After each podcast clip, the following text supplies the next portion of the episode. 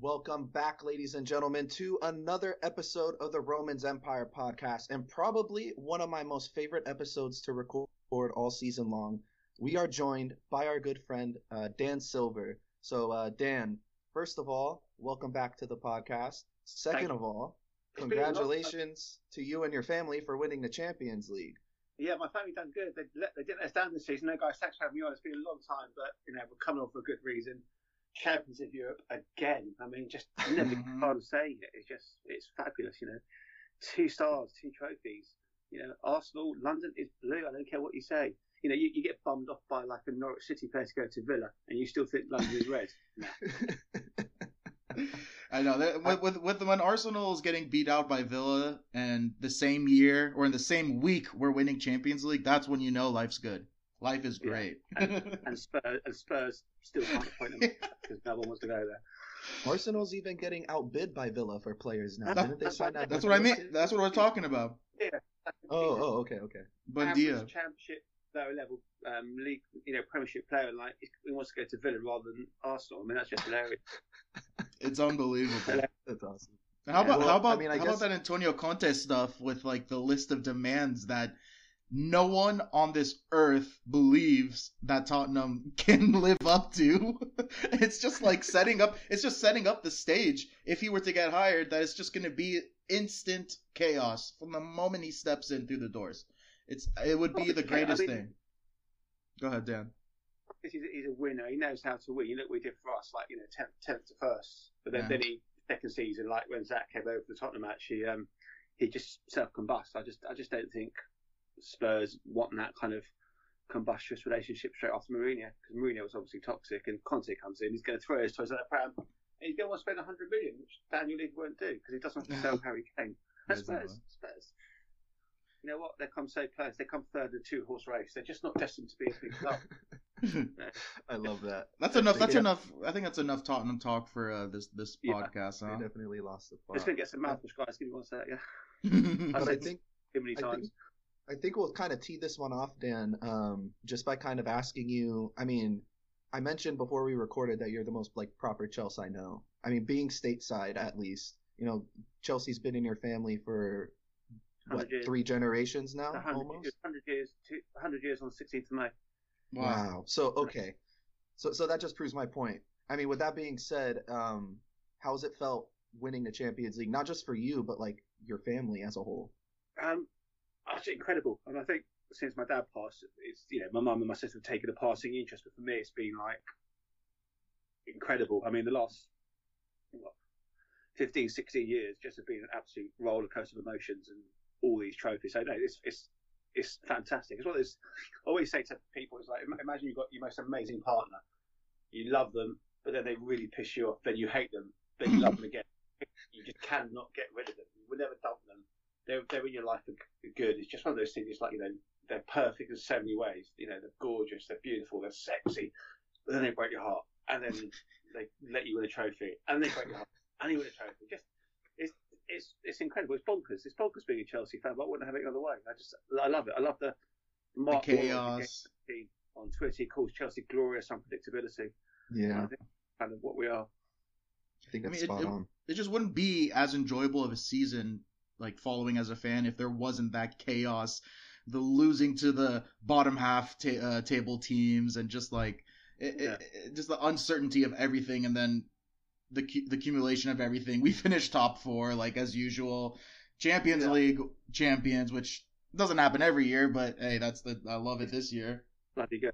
Yeah, and I, I, think again, it's for us. It's like you know, people say, you know, I got asked a question: if Chelsea came top four, lost the Champions League final and lost the FA Cup final that big a season? I went, no, because top four is absolute minimum expectations for this club. It's not something to celebrate getting top four. You know, coming first is what you will celebrate. Losing two cup finals is nothing to celebrate. For me, that would be a really shit season because you got so close to two trophies. And yes, you got top four, but we're bigger than that. You know, we're not Arsenal. We don't want to celebrate a fourth spot finish because it's you're like you know, for the Olympics, you don't even get a medal. You know, it's just it's yeah. kind of like you know, it's it's a, it's a financial win getting Champions League for me. Was you know, winning the Champions League topped the um, top four finish by by a million miles. Losing the FA Cup was also really gutting as well because that's so disappointing. Because the FA Cup for me, growing up watching it, it's always been a big, big deal for me. So the fact we lost that, that was really. I'd rather won the FA Cup than come fourth. Personally yeah. speaking. I, am going to disagree to an extent with you because just taking in the context of what happened this season, you know, mm-hmm. we started with Frank Lampard, had early success. The team lost the plot. Frank gets fired. Tuchel comes in. Yeah. Reverses our misfortunes completely. We win the Champions League with that. If we were just to finish top four, make it to the two cup championships, I mean, two cup finals, lose out on both, but still finish top four after, you know, when he takes over, we're in ninth place. Uh, you know, I, I, I would say that that was still an, a huge accomplishment in our eyes, like going into the season as well. Yeah, I, I think if you, if you just look at the bare bones of it, yeah, you know, the, the turmoil we had, I think yes, it's an accomplishment, but wouldn't necessarily make that a draw straight line to success. It's an accomplishment mm. because Tuchel's come in. I mean, look at how he transformed the team literally from, from, from day one. The defence was so organised. We hardly ever gave away any shots on target. Mendy was a really solid influence. I think it would be an accomplishment, but not a success. I guess to kind of, I, I take your point, and the balance is that yeah, not not what I would not what we call success. I think Chelsea we've been spoilt by winning trophies for, for well since 96, 97 when we won the FA Cup. So you look at the last 24 years, mm, incredible yeah. amount of trophies. So we're used to it. There's been generations of Chelsea fans who haven't seen you know, soggy 3 1 home defeats to Oxford in the FA Cup. They need their success. So we pride ourselves on being successful, pride ourselves on being winners. And for us, fourth spot is minimum minimum expectations for this club, just purely to kind of continue to compete at the top level with you know the, the, the transfers in and transfers out. Yeah, I mean, I think I think Sam, I think you're right. I think you're right to an extent in terms if you're only talking about Tuchel. If if you're only talking about Tuchel's body of work, then yes, it was a success by all means. I mean, mm-hmm. if he was just to finish in the top four, considering where we started, but the season as a whole, I, I always say it. I don't care what trophy it is, I want to win it. I don't yeah. care what names on the front. I don't care what time of year we win it. I don't care what 11 players are on the pitch. It's a trophy's a trophy for me. So I don't know. I, I think I think the the fact we won the Champions League made it a success for me. Oh, totally. I yeah. Mean, a, a, trophy is a tangible thing you can put on your board and say, you know, FA Cup winners mm-hmm. 2018, Champions League winners 2021. Those, those yeah. are real trophies. No one's going to remember in 10 years' time who came fourth in the Premier League. Yeah, yeah. no, no, for sure. He became a member that Chelsea won the Champions League that year, and that United lost to Villarreal on penalties. Yeah. So you know, all, all, those kind of things. It's, it's t- trophies are tangible successes. That's you know, and I, I appreciate the game's evolved so much now, and finances are a huge part. So for the club as a business, which we are now, to come top four, that's very important for the for the modelling of the club, so it can sustain transfers and so on and so forth. So from a, a business perspective, I understand why it, that from that perspective, it's a success. But from a footballing perspective, it's it's minimum minimum achievements that we need because the talent in that squad and so on and so forth. We should we should be really a lot closer toward you know sort of City and so on and so forth. So yeah, I think uh, I want to kind of move on to Tuchel um, for a second. I mean, the last few years we've kind of been through it all in terms of managers, right? The merry-go-round. Mm-hmm. We don't really yeah. have to rehash the past, but manager comes in two or three years, sometimes not even a year, and they're out the door. So, um, you know, obviously Frank getting sacked was uh, was devastating for all of us um, mm-hmm. because you know he is a club legend. But at the same time, we did bring in Tommy Tuchel, um, who we all love and adore now. Um, so I guess my question to you, Dan, is, you know, this managerial merry-go-round that a that Roman and Marina and the board have proven to be successful because we won another Champions League by doing it. Yeah. Um, is that going to be sustained through Tuchel's reign, or do you see him possibly staying beyond two or three seasons? I mean, his tissue would tell you that he'll be gone before his contract ends. Yeah. But conversely, how many how many more times can we appoint world class managers and, and fuck them over? Excuse my language, and go back to, you know, we're running out of managers. We, we got lucky with Tim because he's available. He's come in. He, the way, what he's done in 30 matches is remarkable for any coach. No preseason. He's come in. Team is just incredible. The way they've been set up and organised. Yeah. Champions League, you think, you know, Frank unbeaten in the qualifiers, and then we breezed past Atleti, pretty much breezed past Porto, beat Real Madrid and put a, a, very good Man City side to make them look bang average. So my, my, my hope, well, I've got two hopes. One, that the board actually think, you know what, this is a good manager. Let's let's give him who he wants. Let's give him a couple of signings. If he wants player A, player B, let's go get it. And secondly, on to around this club's had a huge culture of players being bigger than the um, the managers. And I want this culture of the club to go where, you know, I don't like the manager, I'm going to go and cry to Roman. So basically, if there's a problem, they come to Tuchel. No, this, you know, don't yeah. like it, put my throw my tools down, not going to work. Like like has happened, which I think maybe happened to the extent with Frank, that I kind of got a bit like not interested anymore. You know, play, players have got managers sacked with Chelsea because they don't like it. Now yeah. I want that culture to go. Tuchel should be the manager. There's no reason why he can't be he can't build a mini dynasty. You know, Pep at Man City's been there what six years. He's won I don't know how many Premiership titles, FA Cup, League Cups. We need to build a dynasty. We've got an incredibly good young squad. Whereas the, the 2012 win was the end of an era for that team because they're all like the wrong side of 30. This, for me, is the start of a new era because all these players are, you know, Pulisic, uh, Havertz, Werner. They're all like mid mid 20s, early 20s. You've got some fantastic experience at the back with Thiago Silva, Rudiger. That's the experience you need to blend into this really young squad. We bring in a top centre forward. We're going, we're going to be there or thereabouts. And the club really have to just make a decision. Are we going to continue down the path of destruction? Or we're going to perhaps maybe accept there might be one or two seasons, bumpy seasons in the way. And I think yeah. with Frank, he overachieved in his first season. Um, bizarre because of COVID and everything else. And he got us, he got us, you know, to Champions League football. And the first bump that he has, I don't, I couldn't see a way out of it. I don't think Frank could either because you know, it's very much like you've just passed your driving test and you get keys to a top of age Ferrari. I mean, you know, you, you, can drive it, but how well can you drive it? Yeah. I think the club probably panicked and thought, right, listen, we need we need to do something because we're, you know, we're only five points off the top four when two came in, so we weren't mm-hmm. as adrift as people make out, but not to right. disparage the work that Tuchel's done. He got us that consistency, got us that steel, and he's taught the players dark arts.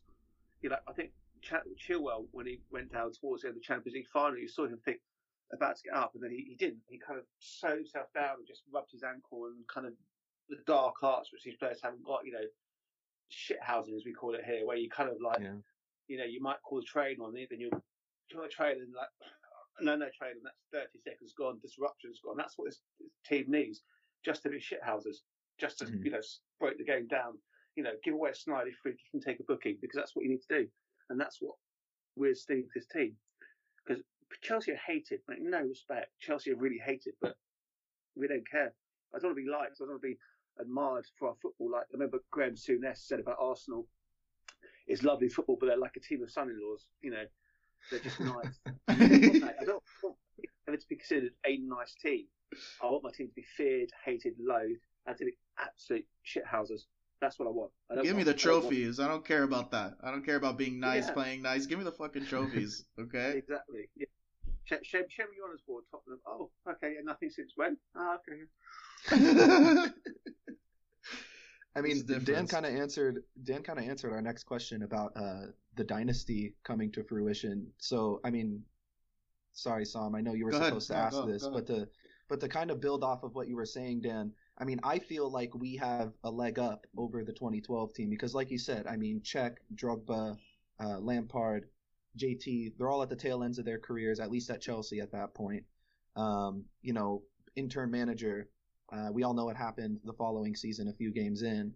I feel like this is a little different because. Hey, know, Zach, Zach, you got to read the question. You got to read who it's yeah. from, and then you got to read the full name. That's that's. I know that's my job, and you're, you're that's you know you're taking over my job right now. You are missing out. On, take, no, no, no, no. I want to see it, how you do it. it. I want I want to see how you do it. Zach, go ahead. Well, no, I I was just gonna I was just gonna add in there that you know the fact that we do have um, these academy kids that did come through, and they, I mean they get it. That's that's my point. Yeah. Um, and the fact that they've gone through it with Tuchel and they know Tuchel's the guy that they're going to keep going to battle with next season and beyond. Yeah. Um, I think that's where we have a leg up on the 2012 team personally. Um, and, and, I feel like a lot of these players did buy into Tuchel, like you said, with the dark arts, for example. Uh, the every all eleven players on the pitch minus N'Golo because he's the only one that got up right away. He's too nice of a guy. Yeah, he's too but but the 10 other players that were doing the dark arts, I mean, that tells me that they're with the manager, right? Yeah. I mean, that, he, that's something that's clearly discussed. Yeah. And I think you saw in the change rooms afterwards, he's obviously really loved by the players because they were doing that some with his shoes and stuff. And he's clearly got, you know, I, I'm, I, I'm fist in the velvet glove. I think he's, he's like when Callum got hooked quite early on in his reign, he came on Simon got hooked. And then brilliant management by saying, listen, it's done, it's forgotten, it's all over, we're friends again, done it. Yeah. So he's a, he's a good man manager. And this, this whole kind of breed of general managers, you know, you've got Nagelsmann at Bayern, you've got Goofy at Liverpool, you've got, um, yeah, yeah, I can't say his name, sorry, it's a family show. All these, all these like, no, no, it's definitely not here. We, no, it's definitely not a family show. say whatever the what the hell you want. I say what? Yeah, cunt there you go. So we, we've go. said it multiple times. That's why I like it. Yeah. Yeah. Um, it, it, when it's appropriate. superbly talented manager. And Tuchel's up there. I mean, he's back to back Champions League finals. He's a, he's a good manager. He knows how to manage players. He knows different egos, so on and so forth. This, this man needs to get back. You know, we want a Pep dynasty, a mini dynasty, because we're not going to get a, a Wenger Fergie 20 year dynasty, because that, that football's changed. But if we could have him here for five years, win two two Premier Leagues, another Champions League, maybe the FA Cup. Then he, he then becomes our most successful manager. Mm-hmm. Um, as much as we all love Jose, Jose for me has tainted his legacy a little bit by the fact he's gone to Man United, then he's gone to Spurs, and he just it's always been about Mourinho. Yeah, you know mm-hmm. he, will say what he needs to say to get to get affection. So he loved Chelsea, got sacked, came back, got sacked. He hates us, I get it. He went to United, then he went to Spurs.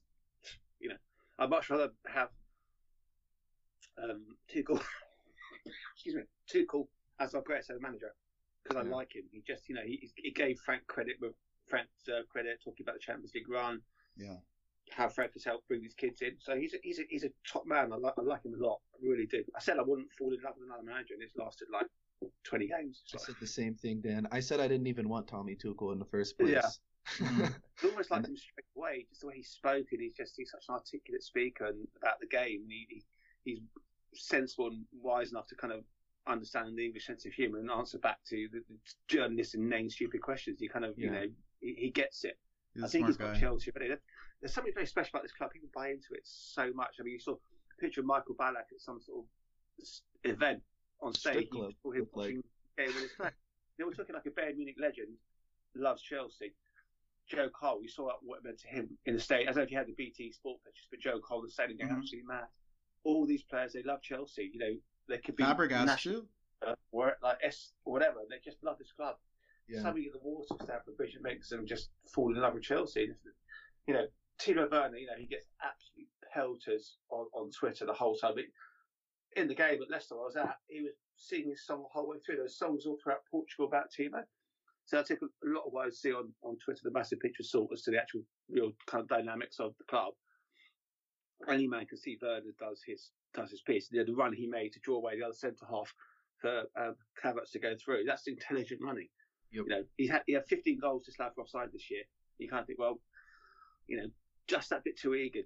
You know, a toenail offside, which is ridiculous. You think, well, next mm-hmm. season, you know, he gets 20 goals, 25 goals, which I think he will do.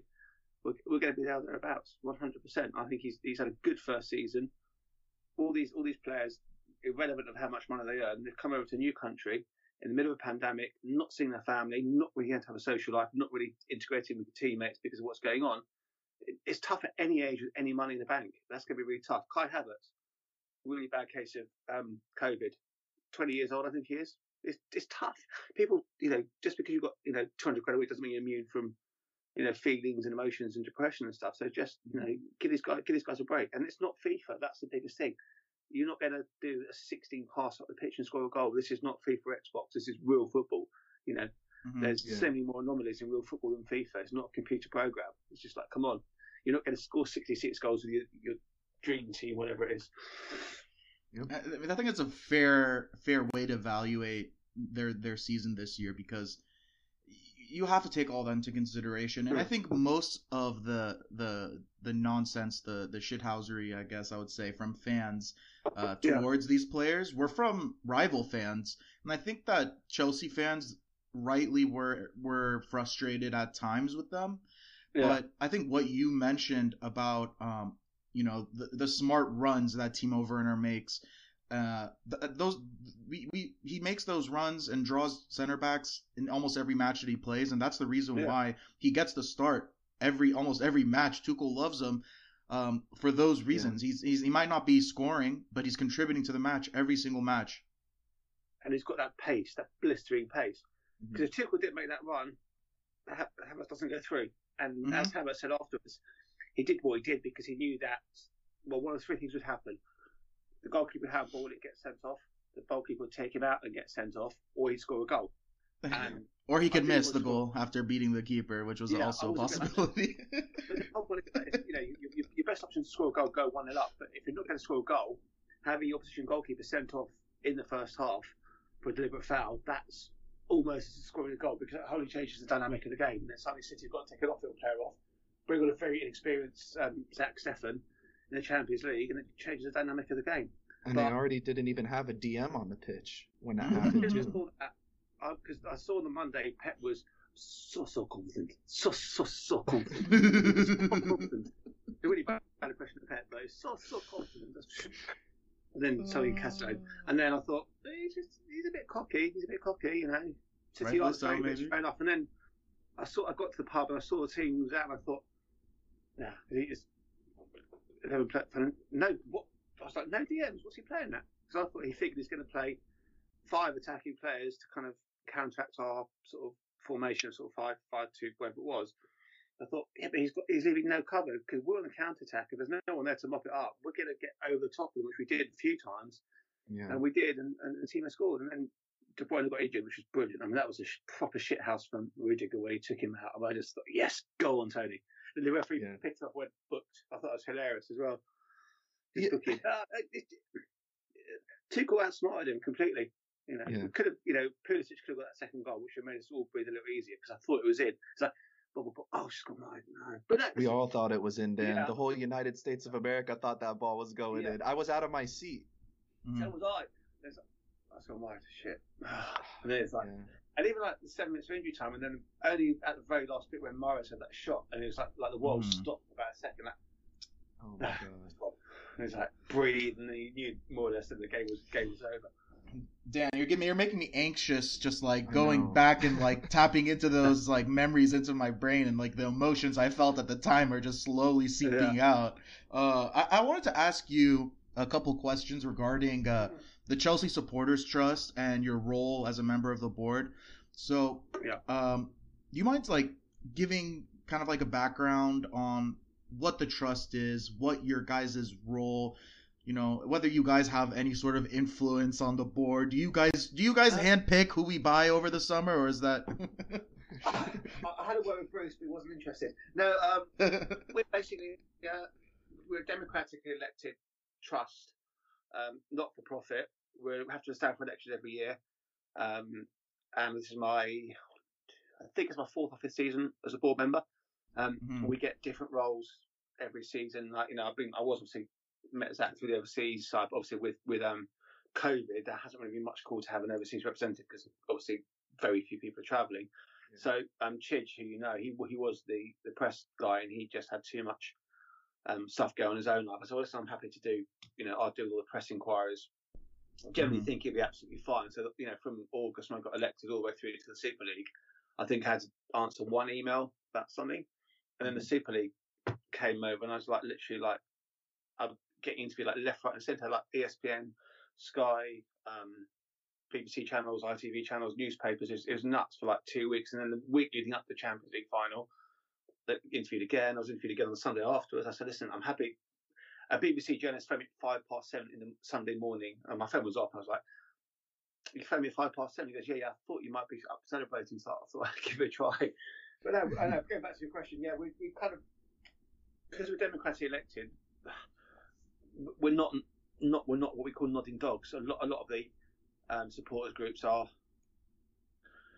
they like, they like, it's difficult they're, they're good people. They're all good Chelsea fans, but we, we, we will fight for causes. I'll give you a classic example. What we did, we played Liverpool in the cup. Um, I think it was two seasons ago, and the club had said at the start of the season, ticket prices for all matches will be set at whatever price it was. Mm-hmm. We drew Liverpool at home. they then decided to put the prices up to category A. So it gone from I think it was 30 to 50 or 25 to whatever 25 to 45. It's a big increase, mm-hmm. and we fought back straight away and said no, no, no. You said in August these are prices, these are prices, and we push back massively, massively, and we're, we're you see we're very big on social medias, and then within 24 hours, a club had then reneged and gone back to the original prices. So the whole, the whole there like, you go, Dan. Stuff. Good job. You guys did yeah, your job. Yeah, that's what little things like that. I mean, Super League stuff, we were very much anti anti it. I mean, we have meetings with the club very regularly with like you know when the Super League stuff came out. There was meetings with Bruce Buck, Steve Atkins, one of Roman's cohorts on the board. Mm. They, they, give us meetings, they listen to us, they talk to us. They put this thing out about the fans charter they want to get on board. And we were having none of it because essentially just them handpicking who they want to be on the board. They would probably be like, yes, Bruce, anything you want, Bruce. You know, they'll be nodding dogs. They don't want to fight for the cause. Like, you know, ticket prices will fight back on. Um, with a bigger picture now is all the support the other sports scripts trying to, you know, bring the broadcasters in the UK to task for kickoff time. So, you know, we're not going up to Newcastle at 12.30 on Boxing Day, or we're not going to play Man City at 5.30 when the last train goes before the game's over. So all these things that are important to fans, but the broadcasters don't give a shit about because they just want to, they just want their money.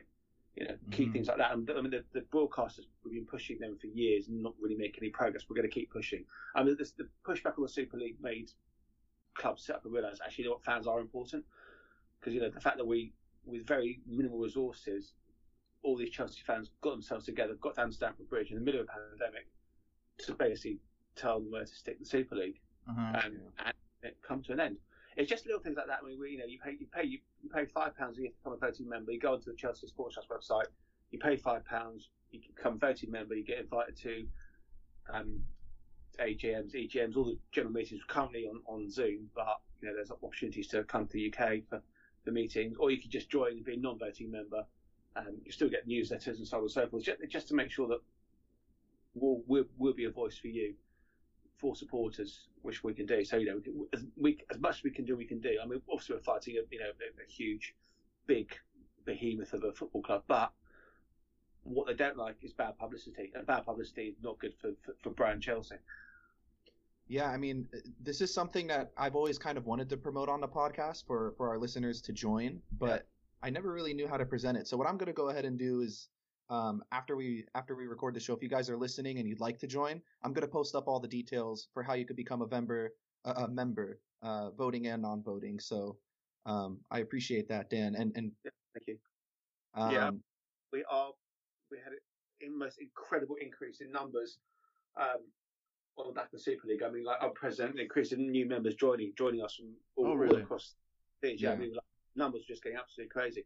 You know, awesome. all of us do this on, on a voluntary basis. So suddenly we're like, for me, doing all the press stuff almost became a full time job. I one day I think I had to like five interviews, and then one in the evening, and then oh, you know, because then obviously my my number gets spread around and stuff. So I'm, you know, always, you know, that, it's, it's enjoyable doing it. It's like, oh, gosh, I should do some. I've got to do some real work now because I don't get paid for this. That's what I was gonna say. Mm-hmm. You yeah. didn't ask for any checks. no, well, um, my sister goes, she's trying to monetize it. Goes, I wish I could, but no, it's just part of what we do for yeah. the supporters. We don't, we don't, we don't get paid. We don't, you know, have any bonuses from the club. We don't see anything. We don't get any heads up on stuff. I mean, even like the Super League stuff. We had a meeting with the club th- three days before it came out, where they were telling us about what they were doing with season ticket prices, oh. seating, so on and so forth. Not a single mention of the Super League, even if they said, "Listen, this is embargoed. You can't do anything." Um, so yeah, I mean, they're transparent as they, they want to be, but we, you know, because we've got new Dom who's a deputy chairman. He's, he's been a breath of fresh air. He's been absolutely fantastic. He's really kind of his skill set combined with everybody else's skill sets has really kind of taken the trust to another level. We, you know, we're all, we're all very very proactive, and it's, it's it's good because you know we need we need to kind of you know ha- have your voices heard. Well, this might not be as good as a paycheck, but uh, I wanted to give you my thanks and appreciation for representing us so well. So that might that yeah. might suffice a little bit. Uh, you guys you do a great job. Well, I appreciate that's all I need because we're all fans together, and I'm yeah. fortunate that I can maybe give a little bit more. But you know, the thanks is all I need. That means that means more than you know a, a paycheck or royalty. Yeah, it depends how much the paycheck's for, but yeah. well, that's a good point. It's, like, it's got a few zeros. Dan, Dan's the perfect person to represent us because he's not one of those toxic Twitter uh, mobsters or whatever you want to call them. Yeah, the opposite. Yeah. Rational, yeah, level-minded. opposite. Twitter twats. yeah, Twitter exactly. Twats. Twitter twats. Recently, a, a post surfaced. I don't, I'm sure. I don't know if you. I'm sure you've become aware that Chelsea's expanding its standing section uh, to have one yeah. of the largest safe standing sections in England. So you know, many uninformed fans may think that losing capacity makes things worse at Stamford Bridge. Uh, being it's already doesn't really compare to the larger stadiums. Think yeah. you know Old Trafford. I'll say Emirates too. And uh, being that you know you're a member of the Supporters Trust, could you explain why this is actually a positive for the stadium environment and fan experience? I think I think safe standing is because most you know, our supporters, you know, who go, who go to and from matches, they, they want to stand anyway because we always grew up standing on terraces, only because of the Hillsborough disaster in um, 80, well, here it wasn't 89, that we had yeah. to do all seats for safety. But, you know, whenever I go to an away match, I'll stand for 90 minutes. It's just, it kind of gave back to the authentic what football was. You know, back in the day, those ramshackle terraces and standing, you know, cheek to jowl with everybody. Just, you know, it, basically it's basically a rail seat that if it's a uh, safe standing match, you just flip the rail up and you can stand. Otherwise, just back and you, sit down. So it's not like a permanent fixture. They're just what, what you know what football's all about. You know, we love standing up. You know, we noticed recently that over the last couple of years, when people, the Matthew Harding or the Shed stand up, they're not told to sit down anymore by by stewards they used to be. So they, you know, it's you can your voice is better. You can shout, you can cheer. It'll, it'll be great if you know if any of you guys come to a match and you can get in safe standing. It's, it's a completely different experience. I know, I know a lot of your, your guys stay mainly they're all, they're all city, aren't they? Or your kind of professional stadium in the states, aren't they? Yeah. Well, yeah. Will we, I mean, will we LA... just yeah LAFC their new stadium, the brand new uh, LA team, Banc of California. Yeah. yeah. they have a standing room section. I went to, I went for the first game. I went for yeah. Zach's birthday. It was the most fun I have ever had at a soccer match, and I went to the World Cup in Russia this was yeah. the best. This was the best experience I think I ever had in a match, just because of how yeah. crazy the the environment was. I mean, keep in mind, game. Angelinos are wild too. hey, I'm see, sure. I'm sure Londoners are wild too. uh, what's You know, Sue. You know Sue Jean. You know Sue Jean. Yeah, yeah, yeah. Of course, we've had yeah, her on the show. She's, she's, like she's big into her LA, and I see her stuff on Instagram and mm-hmm. stuff. Like, oh wow, oh, this is awesome.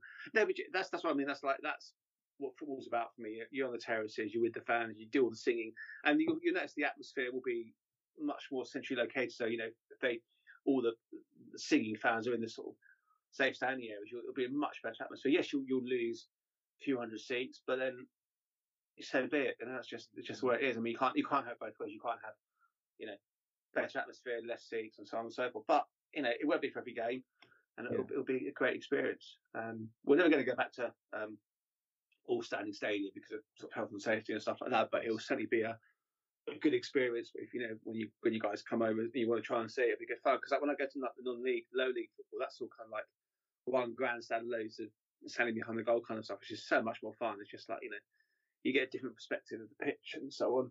And, and we mm. like it. And the last few away games I've been to before lockdown, literally I sat I sat down for ten minutes at half time, then back up again, and off off we sing. There we so, go. No, I, I'm excited for that personally. And like Sam said, after experiencing the whole LAFC safe standing area, I mean, granted, it's only behind one goal, but, um, you know, they call themselves a 32-52. It's unbelievable, the atmosphere. There's nothing like it. And that's something, again, like you said, in American sports, we don't really get that. We only get on our feet when LeBron, you know, dunks an alley-oop or Derek Jeter hits a home run, you know. Yeah. Um, but I wanted to kind of go back to uh, to this year's team. I mean, obviously, there's a lot of questions as to who's coming, who's going.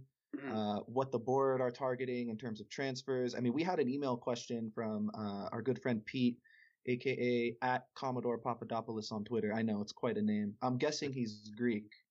Just a yeah. wild guess, guys. Um, uh, he asked, "Who do you consider untouchable in this squad, and um, what price tag would you put on them or others?"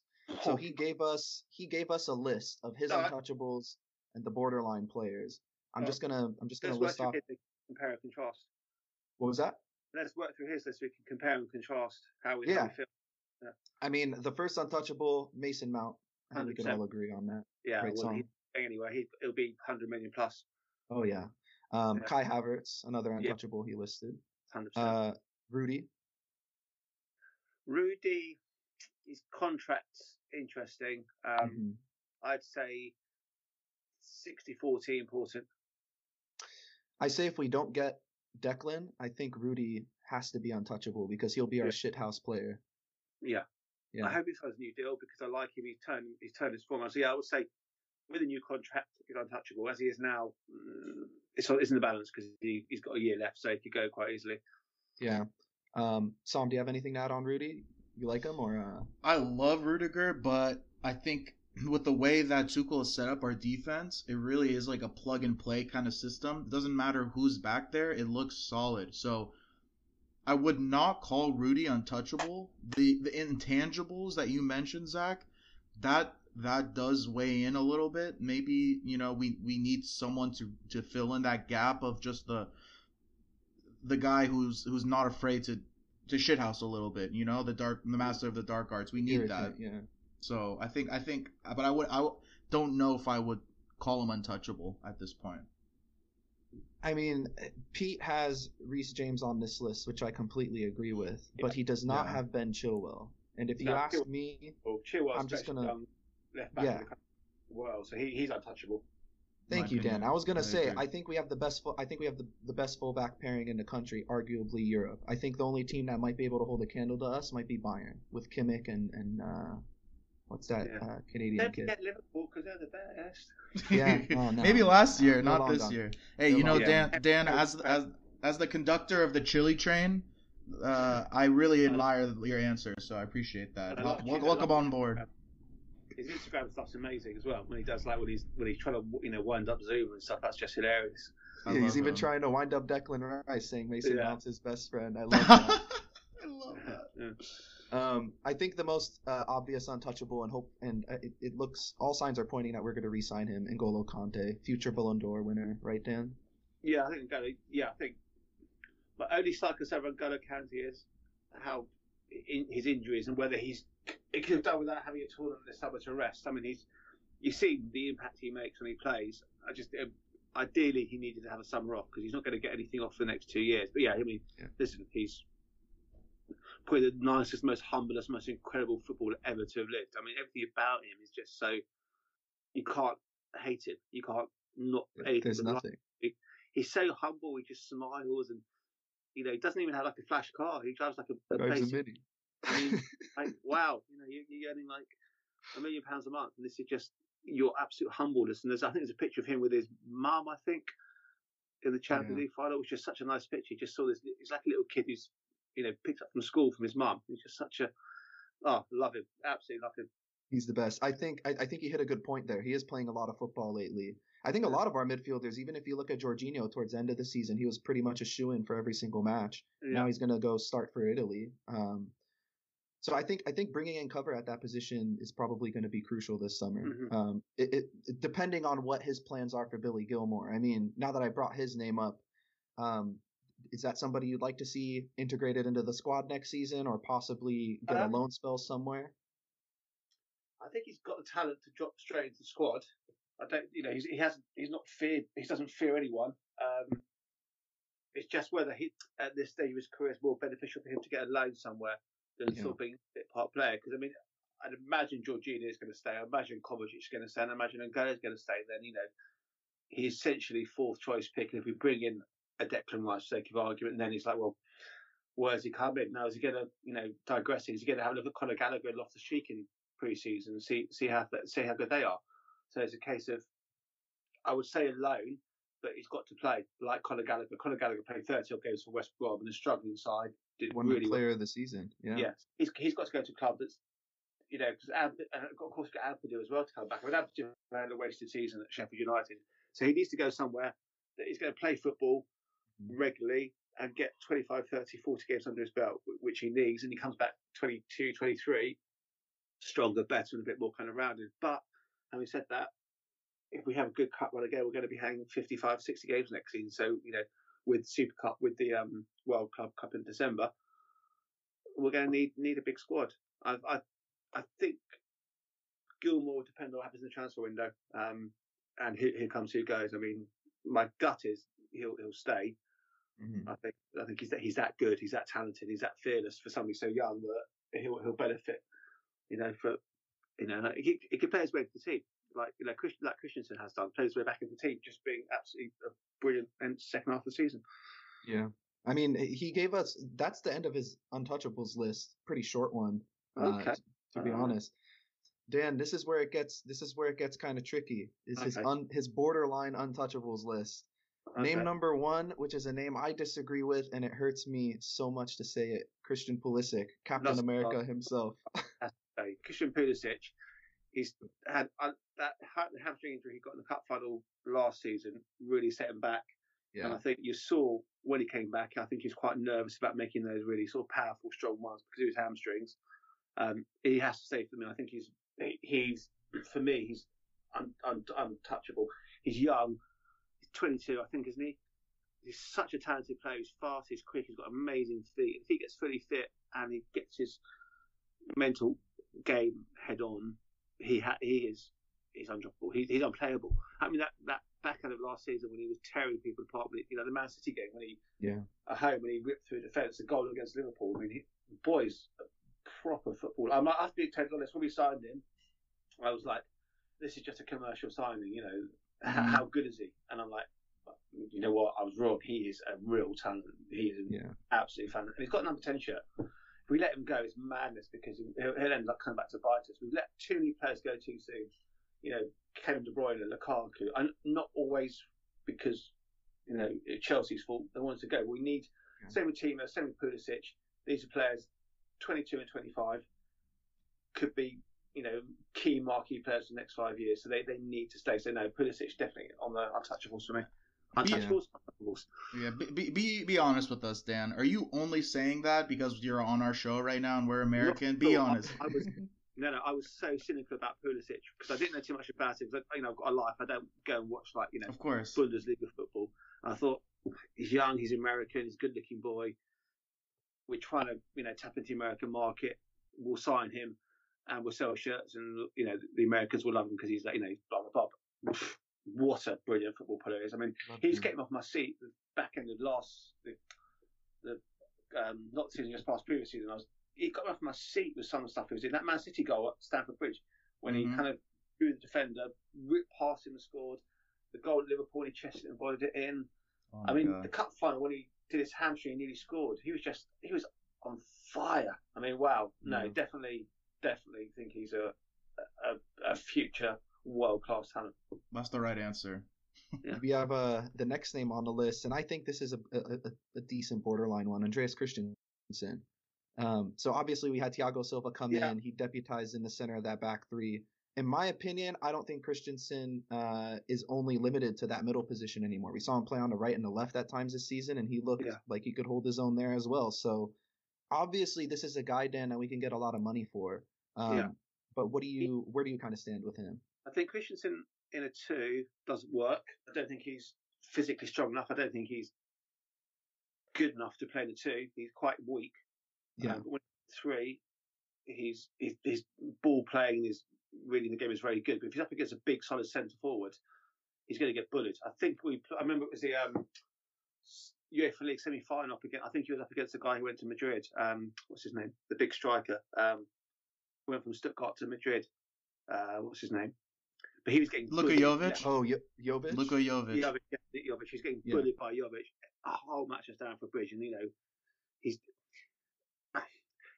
Then you've got Marc Guéhi coming back. So if Guéhi comes back and he could be better. Well. is a physical specimen. He's big. He's had a really good low spell in a tough, tough championship. I saw him play the. Uh, I saw him play in the championship playoffs. He looked incredible. I think he won man of the match both matches too. Yeah, he's a yeah. very, very good player. He's he's a physical. Yeah, Christensen, listen, take him or leave him. He's done really, really well.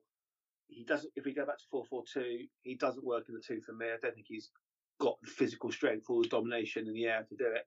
But in the three, yeah, hell yeah. I think in the three, he's he's very, very good.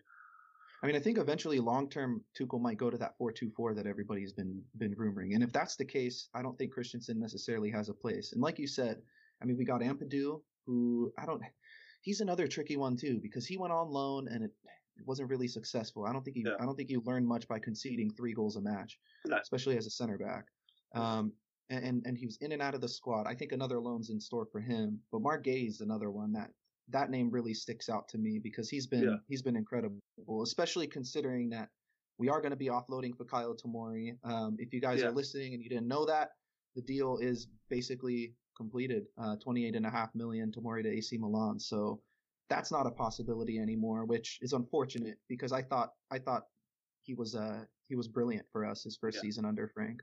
Uh, something hap- something's happened off the pitch. I think. I don't think it's on talent. Because if Paolo Yeah. Maldini do a good centre back, you've got to stand up and pay attention. So some, something's happened. Whether it was his social life, I don't know. But listen, you know, i- i- good, good luck to him. You know, as long as we've got a buyback for him, hopefully Yeah.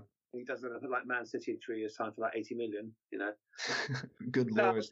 I'm saying Christensen definitely. Um, Yeah. and I, I, mean, what I am to do again, he's sort of player where he, he's had a couple of good matches.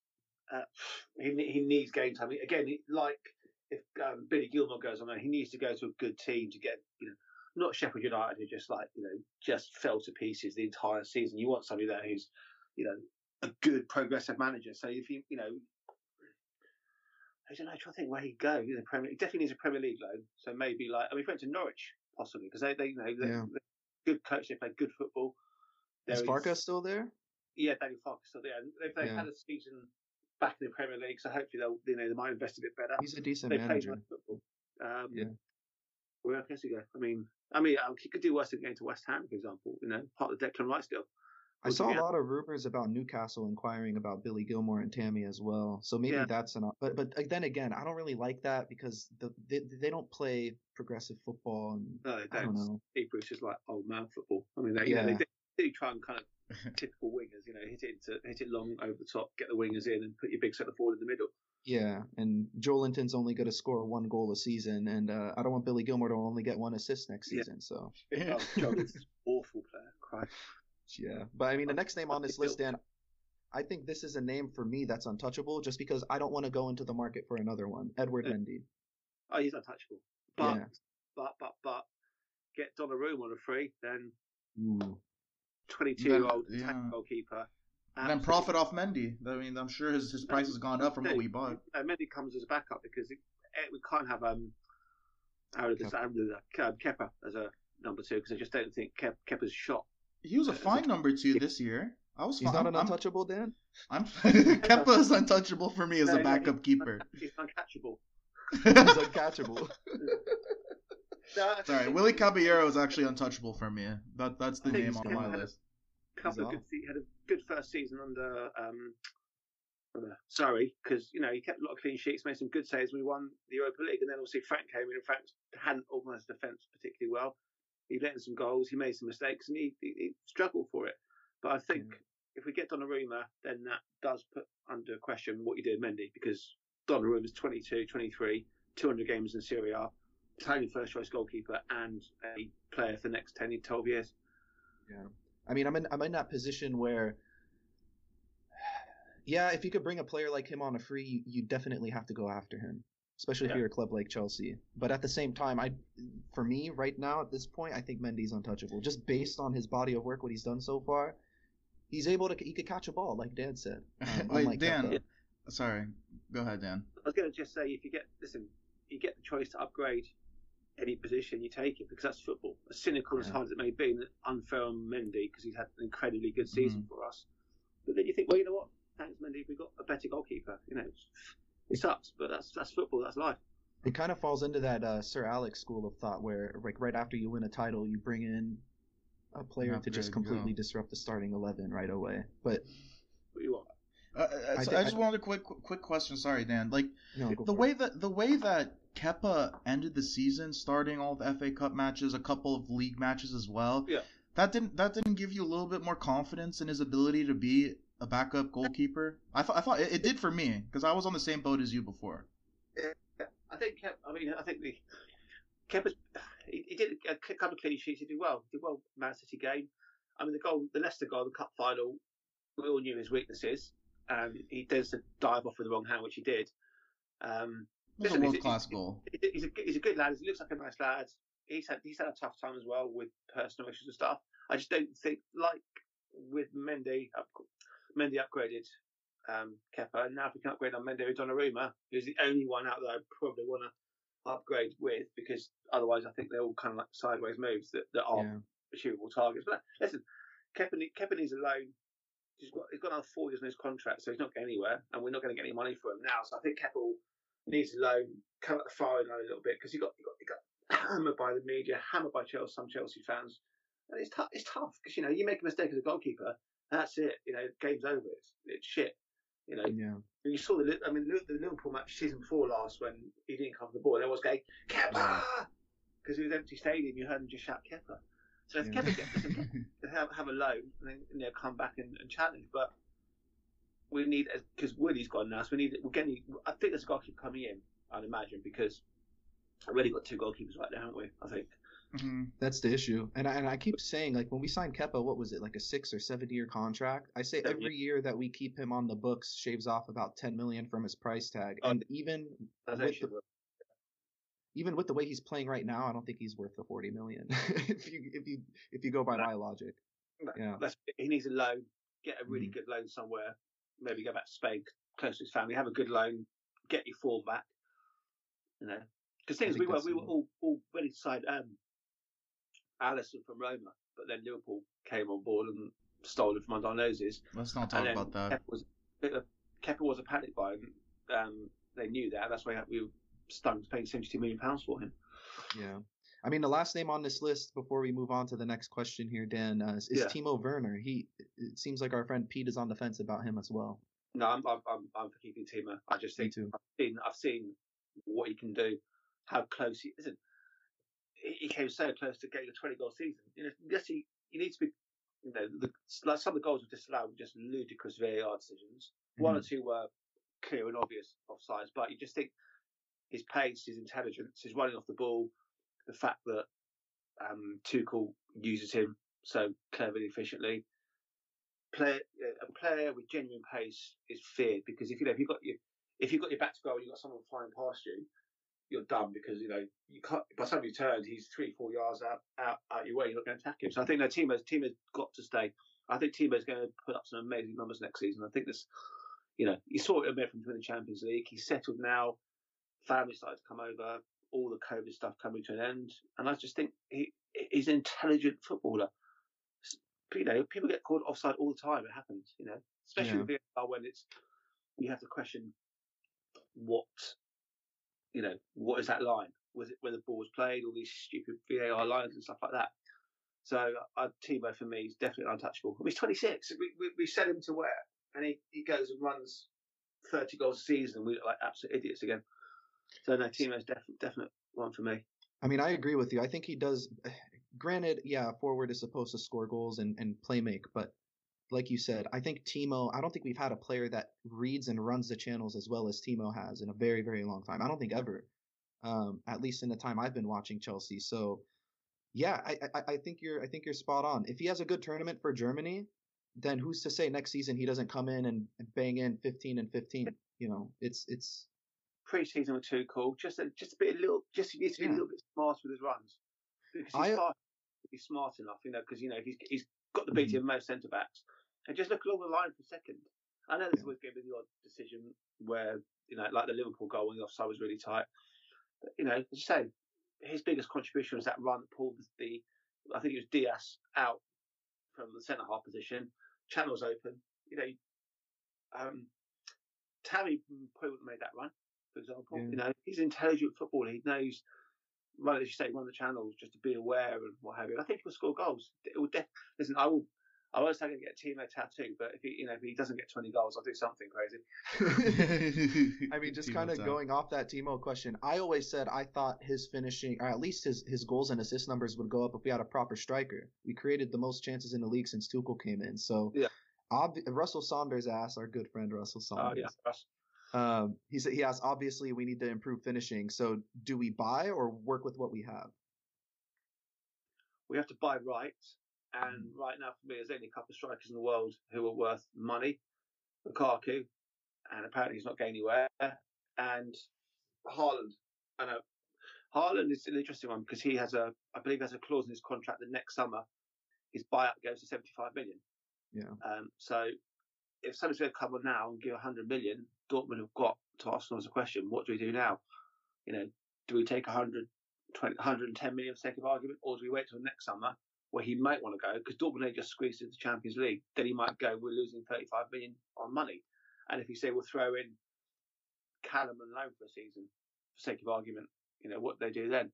I, I think Chelsea, not many clubs can afford him now. I think City may go for Kane. So yeah, I, I, would literally just throw the entire budget on Haaland because we don't need much else. To be honest. There we go, Dan. That's what I'm talking about. I was gonna say, did you see the smile on Sam's face when you said yes. Haaland?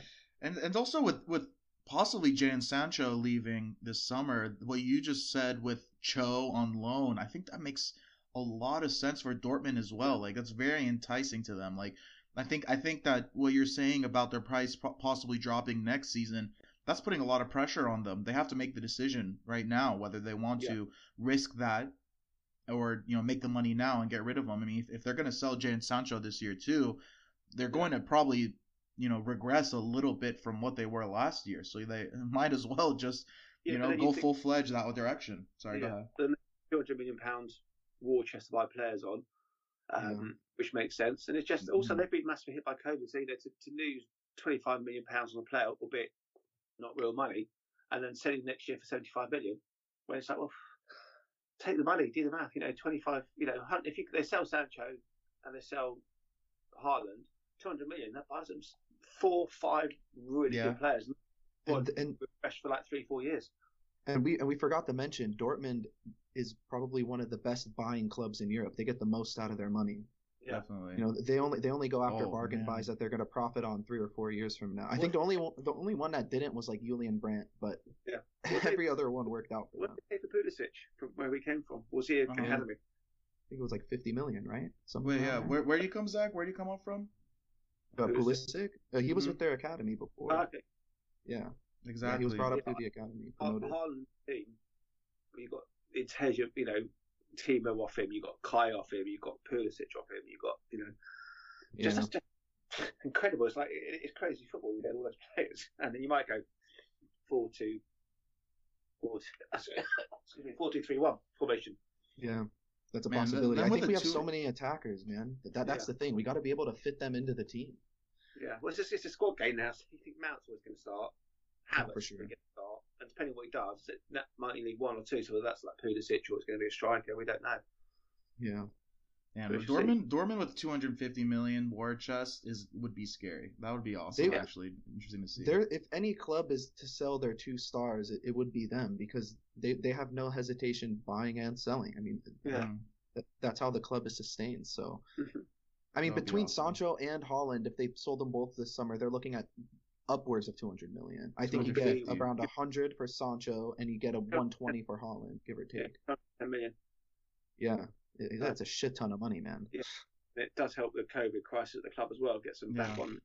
And if they take Callum on loan, they'll be sticking one to Bayern too. Yeah, yeah, exactly. Get the guy that they wanted. Um, oh, we, we have... Would you sacrifice Callum for Haaland? Straight up swap? No, part part no, of the deal. It was cash. and seventy million. Yes. I think I think I Haaland is a potential Ballon d'Or winner. Yeah, same here. He's a um, freak. well, they haven't had many chances. Callum hasn't convinced me enough. He's going to, you know, when he's had the chances. Yeah. But, I mean, I think I think at, at I, I think the trajectory he's going, he's going to wind up in the same conversation as as Lewandowski for sure. The Lewandowski, the Luis Suarez is at the top of their games. Yeah. But arguably, he can be in that conversation with the Messi's and Ronaldo's if he keeps going where he's going. And I'd say if we get if we could get Lewandowski for a couple of years, he would be oh. incredible signing. What oh a player! That's not happening. If Ireland's not playing ball. Lewandowski for two years. I mean, wow, the man. He's, he's 32, but he's got so fit. He he's got a wife who's a fitness instructor and a nutritionist. He's got the most incredible That's everything about him. He'll, he'll bang in goals for fun. I mean, wow. We'll have the best looking center forwards in world football oh, between him and Drew. It'll be like it'll be like playing white. Germans, I think. We're just a team full of Germans, team full of Germans. I know he's Polish, isn't he? Yeah, he's Polish, Close isn't enough. he? Close enough. Yeah. All right, we got we got another question. I think this is the last question we have from Twitter. Um, this yeah. one's from uh, Leonard Cohen, and he always writes very formally, so I have to read it in a formal voice. Dear Pod, as a 2021 UEFA Champions League winners, Chelsea will play in the FIFA World Cup or FIFA Club World Cup and the UEFA Super Cup. What does the pod think are Chelsea's chances of winning either or both trophies? Dan, what do you think? I think we've got a very good chance of winning, beating Villarreal in the um, Super Cup. I think for sure. they're a good, they're a decent team, but we, we should have way too much for them. I mean, I'd be, I'd be, I know she's incredibly cocky, but I'd be amazed if we didn't win it. Um, I think I'm sure United felt the same. yeah, I think yeah. I just yeah, but they, they've got a Norwegian PE teacher as a coach. You know, we've got a world class manager. Um, uh, got, got a Gollum, as I like to call him, and then we've got I, I don't even know who's in the, um, the yeah. I don't even know who's in the World Cup Cup to be honest. I haven't even seen what teams are in there. But again, I think yeah, you know, I usually don't pay attention. not a really top top South American team in there because they are really they're good teams. I think we got we could do it both. The, the most disappointing part of 2012 Munich was getting hammered by Atleti in the Super Cup, and then Fat Benitez fucking up the um, World Club Cup. So those, yeah. that really that really was annoying those two games. But I, I think we've got a very good chance of beating Villarreal with all due respect to any Villarreal fans who might be listening. Um, I mean, these are generally two trophies that football fans would not really give a fuck about. But going back to what I said earlier in the pod, it's two trophies. It's I, still, I still want to win them. Yeah. yeah. I mean, they're, they're, kind of the Super Cup's like the European Charity Shield, so it's nice to win it. It'd be yeah. good again, getting these players a winning mentality to, to win another trophy so soon afterwards. And to be honest, to say you're the best team in the world, albeit it's not a huge competition, it's still it's still a bit of kudos that you can say you now got, you know, you've won the World Club Cup, albeit it's a bit of a you know, bit of a charity shield, community shield kind of thing. But I listen, I take yeah. two more trophies. That takes me to 20, 29 trophies I've seen us win. But yeah, hell yeah. That would, you know, I don't go just to make up numbers. I want to go there, go there to win it. And I, I would say we've got a very, very good chance to beat Villarreal. Mm-hmm. And I think we've got, neither check who's in there, but I think there's no reason why we can't win them both and end up, you know, with th- three trophies this year. This yeah, I mean, it's uh it, it, I think it'll just establish that winning culture, or at least maintain it, because right now we have it. Right, we won the yeah. Champions League. I think that's said and I mean, you look at Mason Mount's interview straight away. He said we're going to go right back at it next year. Tuchel said the same exact thing. Yeah. Um, so I think that mentality's there, but but it, it, I guess this is kind of a, a Mourinho school of thought. But if the trophy's there, you got to win it just to maintain that mentality, so it doesn't yeah. slip. Exactly, because you saw how much the cup final hurt Reece and Mount the mm-hmm. last couple of years. No one wants to lose two cup finals in a row you know, these, these kids want to win stuff. They're hungry, and that that change in mentality by winning, uh, you know, the European Cup and beating three very good teams on the route to the the final, and then Manchester City. I mean, that's that that wasn't a fluke. 2012, no. it kind of fluke a few games. This was totally deserved. We made 13 at very average over two legs. Porto game was pretty much won in the um, the first leg. And Real, I mean, wow, I mean, you know, we just put them to bed as well. You know, 13 time, you know, still Real Madrid may not be the strongest Real Madrid, Steve, but still no, Real Madrid. Still Real Madrid, yeah. Yeah, and then Man City, we made them look bang average. If I'm honest, I don't, I don't recall many really making any saves particularly. they were my favourites going into the Champions League this year. I had yeah, Man City winning it. Yeah, and I think he met a couple of really good tackle from the phone in the first half, which was fantastic. And then as in the second half, you know, it's it's it's that they get it now. This is what it feels like to win. You know, they've had the experience of losing two cup finals, they probably hated. Now they've got the taste of victory. And these yeah. players are hungry got the desire, they've got the focus, they've got the manager who will take them there. They they can really end up with being an incredibly well decorated domestic career. So we're uh we're going for the quadruple next season, Dan, or what? I'll tell you what, that would really piss some of the people off if we actually did it. I might, might see what I might put a bet on see what the odds are for getting like Chelsea win everything. Oh man, hmm. that would actually, be. No, no, six. We're getting one of what's the what six, the decima, whatever it is. You know, yeah. Super, yeah. World oh, we could Cup, get the six now. FA Cup, and just get the Charity Shield just to piss off Arsenal fans because they they think they won 60 more trophies than us. Yeah, well, 12 charity shields. They don't count. Doesn't count. It's not. It's not even. It's not even a domestic game. You know, it doesn't count as a registered game. So if you get sent off in it, it doesn't count towards your league games. It's just a, it's just a glorified charity, man. It has the word charity in it. It used right? to. Yeah, used to charity. Yeah, to, yeah. You, just got bummed off by Buendia. I mean, don't talk to us about trophies, man. Oh. and if we win six, do you guys know what the word is for six? It's sextuple. It is the sextuple. Oh. That would be the greatest possible achievement yeah, of any club in football history. The sextuple. Sextuples, we know what we are. oh, that'd be that's co- it, it's in it's in it's in the right it's in writing right now. That that song yeah. is writing right now. Well, then, um, I mean, just to like, I mean, it's it's not going to happen, but the talent is there, deep in a lot of competitions for sure. It is. I think it is, and I think the groundwork for a bright Chelsea future is ahead. And Dan, I'm sure you could agree with us. I mean, thank you for taking your time. I know it's uh, I know it's a little late over there in the UK now. I'm just getting my Sunday started. I just finished my morning coffee. Um, yeah. And I know Sam has a Clipper game he has to catch, but we really appreciate you coming on the pod. And, and as always, it's always great to to get in touch with you and to speak with you. Absolute and... pleasure. Happy to get see you on a few more times next season. I always enjoy speaking to you guys because I, I, love I love your passion that you show and I love your kind of different take on stuff. So no, it's, it's a pleasure and have a fantastic summer. Yeah, pleasure it's as always, Dan. It's an honor and a and, pleasure. Yeah, seriously, man. and uh, we'll be sure to bring you back at some point before next season so we can get a little uh, podcast review if you're in for it. So. Oh, 100 percent. Yeah, you can do like a season review or something like. Yeah. Know, before Frank, after Frank. After, after we get because this after we get Haaland, we'll bring you on. Yes. yeah. But anyways, Dan, we really appreciate your time. Sam, uh, thanks for thanks for joining as always. And um, if you guys are yeah. still listening, make sure you're following us on Twitter at Romans Empire Pod. Um, we're going to be posting, uh, you know, a couple episodes throughout this uh, summer break here as uh, you know, as Chelsea news breaks as well. So make sure you're on the lookout for that. If you're not following Dan, Dan, would you like, like to plug in your Twitter? Yeah, it's um, uh, Dan Silves seventy three. So D A N S I L V S seventy three. Yeah, and and if you guys aren't following him, you're doing something completely wrong. Uh, so go make sure that you're doing so. Um, but yeah, that brings us to the end of this week's episode. And until next time, keep the blue flag flying high.